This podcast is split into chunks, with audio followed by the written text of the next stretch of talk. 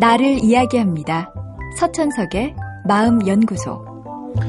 얼마 전 시골 마을을 여행하던 중 그늘진 풀밭을 발견했습니다.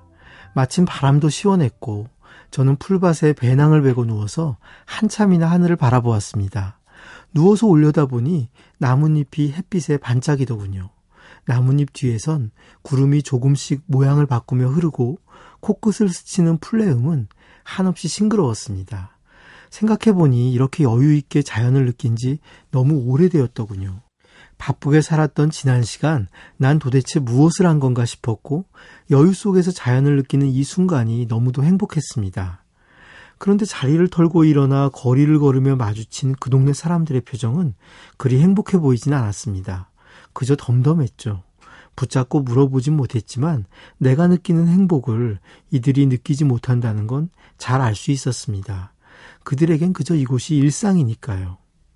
행복에 대해 연구한 학자들은 행복에도 타이밍과 변화가 중요함을 이야기합니다. 인간은 행복에도 적응합니다.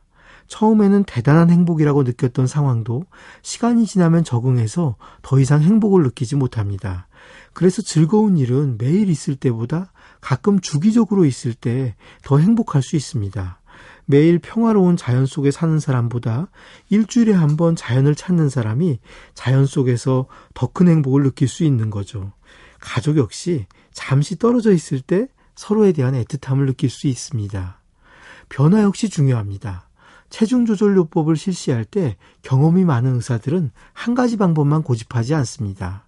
분명 가장 효과적이라고 알려진 방법이 있지만 그 방법만 계속 써서는 효과를 유지할 수 없습니다. 사람들은 아무리 좋은 방법이라도 시간이 지나면 지겨워하고 실천할 동기가 줄어듭니다. 그래서 그때쯤이면 다른 방법을 제안해야 계속해서 체중을 조절하려는 동기를 유지할 수 있습니다. 행복 역시 마찬가지입니다. 자기에게 큰 행복을 가져다 준 활동이라고 하더라도 그 활동만 지속한다면 오래 지 않아 행복은 차츰 줄어듭니다. 자원봉사 단체에 가면 처음엔 너무 큰 충만감을 느꼈지만 시간이 가면서 의무감만 느낀다는 회원들을 종종 만납니다. 그럴 때면 저는 봉사의 내용을 바꿔보거나 다른 취미를 병행하라고 권합니다. 그런 뒤에 다시 지금의 활동으로 돌아오면 다시 행복을 느낄 수 있다고요. 행복마저도 적응하고 많은 인간의 특성, 참으로 고약하게 느껴집니다. 하지만 바로 그런 특성 때문에 인간은 수많은 문화를 창조하고 다양한 삶을 개척할 수 있었습니다. 그리고 조금 귀찮긴 하지만 우리들 각자가 짧은 인생에서 다채로운 삶을 즐길 수 있는 이유도 그 덕분입니다. 서천석의 마음연구소.